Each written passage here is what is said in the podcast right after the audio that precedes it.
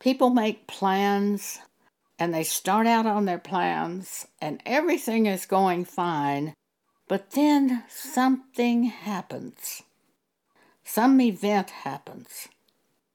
And those people will say, well, if only this hadn't happened, this would have worked out fine. But it did happen. When you ask God for His wisdom, you have the great advantage of knowing God knows the future. He won't lead you in a way of destruction. When you're His child and you ask His wisdom, He gives you wisdom, and when you go in the way that He brings to your mind, you won't fail. James 1 5 If any of you lack wisdom, let him ask of God, that giveth to all liberally, and upbraideth not, and it shall be given him. As a new Christian, I saw that verse of Scripture, and I also realized that I needed God's wisdom to be able to correctly read the Bible. So I took my Bible and wrote above every book of the Bible, Pray for God's wisdom, which I did. It's so important to have wisdom from God in everything. At the time I was a new Christian, I owned a small business in Dallas, Texas, American Indian Arts. I would have to go out to New Mexico, USA, to the reservations to buy my art objects for my business. Before I left to go on a buying trip, I would pray for God to have the Indians make the items that I needed. When I got to the reservation, I always prayed for God to show me the items that I needed to purchase. And then as I returned to Dallas, I would pray for God to send the angels out to bring the customers in to buy the items. I ran that business for several years, five, six years after I was born again. I never had a sale at my business. I didn't price things 10% lower. They had a price on them, and that's what they sold for. And I never had an item that didn't sell. That's a tremendous testimony. I depended on God to have the Indians make the items, to show me which items to buy, and to bring in the customers that fit the items. Praying for wisdom, asking God for help. Don't be wise in your own eyes. Instead, ask God for His help. Humble yourself as a little child Know that He knows what you are supposed to do. God showed me a scripture at that same period of time in 1975 when I was a new Christian. The scripture He showed me is John chapter 5, verse 30. Let's look at that. Jesus says, I can of mine own self do nothing. When I saw that, I was amazed. This is the Son of God saying he could of his own self do nothing. He, instead, he heard from God, the Father. Well, how can I expect to do anything without hearing from God the Father?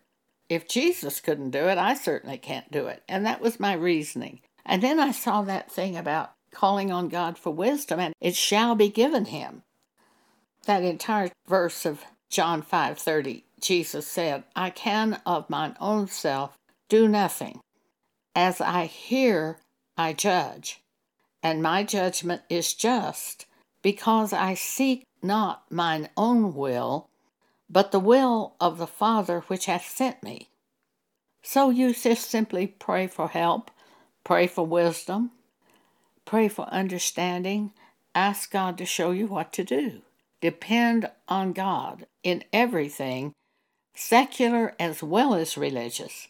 Depend on God. Learn to depend on God.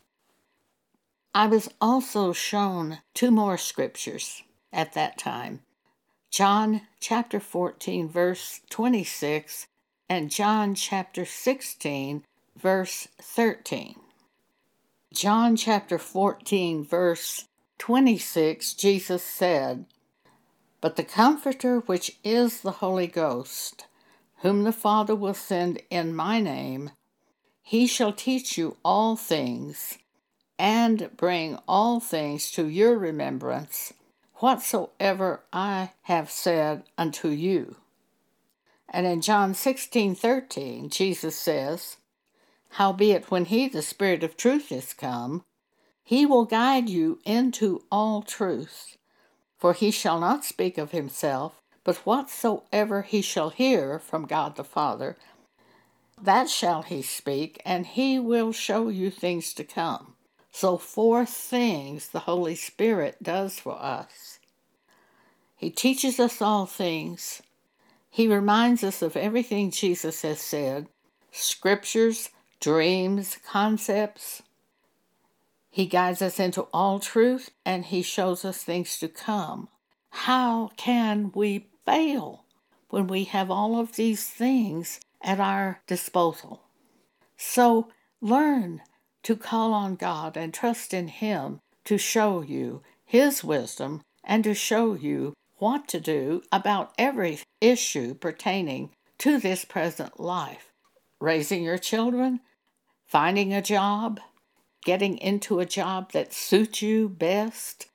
Pam Paget has a great story on this subject. As a young woman, she had high, very high secretarial skills. She had a master's degree in counseling, I think it was, but she found she wasn't suited to work in the field that she thought she was going to work in, though she had these college degrees. So she took a job as a secretary to a lawyer at a bank. And for the first couple of years, she enjoyed it, but then she decided she was bored in this type of work. So she prayed, asking God to please help her to find a type of work that she could enjoy. This was in 1985 approximately, at the bank, someone had given them two desktop computers. One of them hadn't even been, the box hadn't been opened. So the lawyer, her boss, asked Pam if she would see how to use the computer to help them in their work. Pam said she'd be happy to do that. And then she asked her boss if she could take a course at the local community college on the subject of using the computer. And he said, Yes, sure. They got the list of courses and they picked out a course called Basic, thinking that would show her how to use the computer. She went to the first night of the class and found out this was a computer programming class they were teaching. So she sat through the first class and loved it. And she, on the way home, said to God, This is it. This is what I want to do.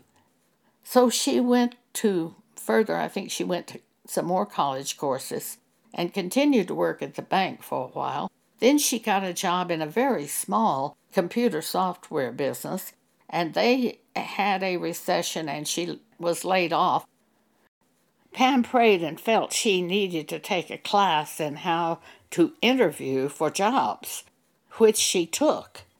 At the class, the instructor told her they're looking for entry level computer programmers at FedEx. She sent her resume to FedEx. They called her to come in for an interview. There was one manager who was interested in her. She went into the interview and she said she basically just answered everything wrong. Later, she got notice that he wanted to hire her.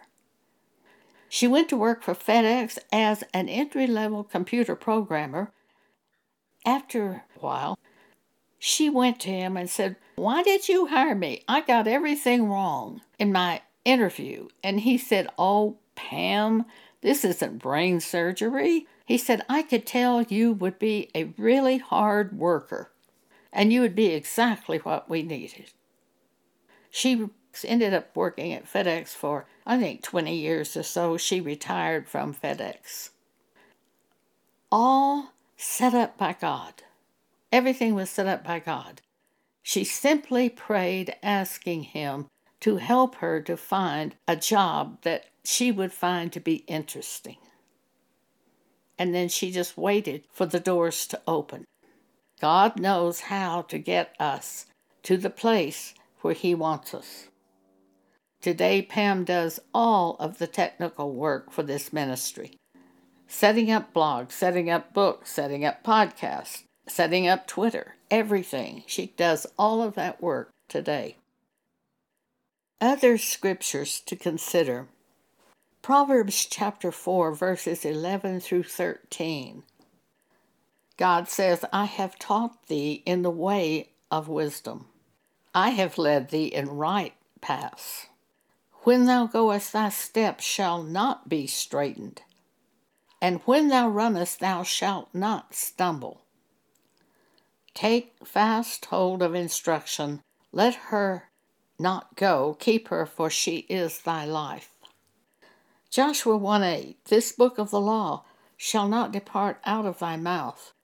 Keep those scriptures together that God has given you to meditate on those scriptures, for they are a special message to you at this point in time. Keep a collection of those scriptures and look at them daily. Consider them day and night. For that's God's message which will get you where He wants you to be. The message God gives you will not be the same message He gives me, most likely. He will give me scriptures to show me how to do what it is that He wants me to do. He will give you scriptures to show you what He wants you to do. Keep those before you day and night, for they are like stepping stones to help you get where God wants you. Again, Joshua 1 8. This book of the law shall not depart out of thy mouth, but thou shalt meditate therein day and night, that thou mayest observe to do according to all that is written therein. For then thou shalt make thy way prosperous, and then thou shalt have good success. Psalm 1 1 through 3 tells us the same thing. Blessed is the man that walketh not in the counsel of the ungodly.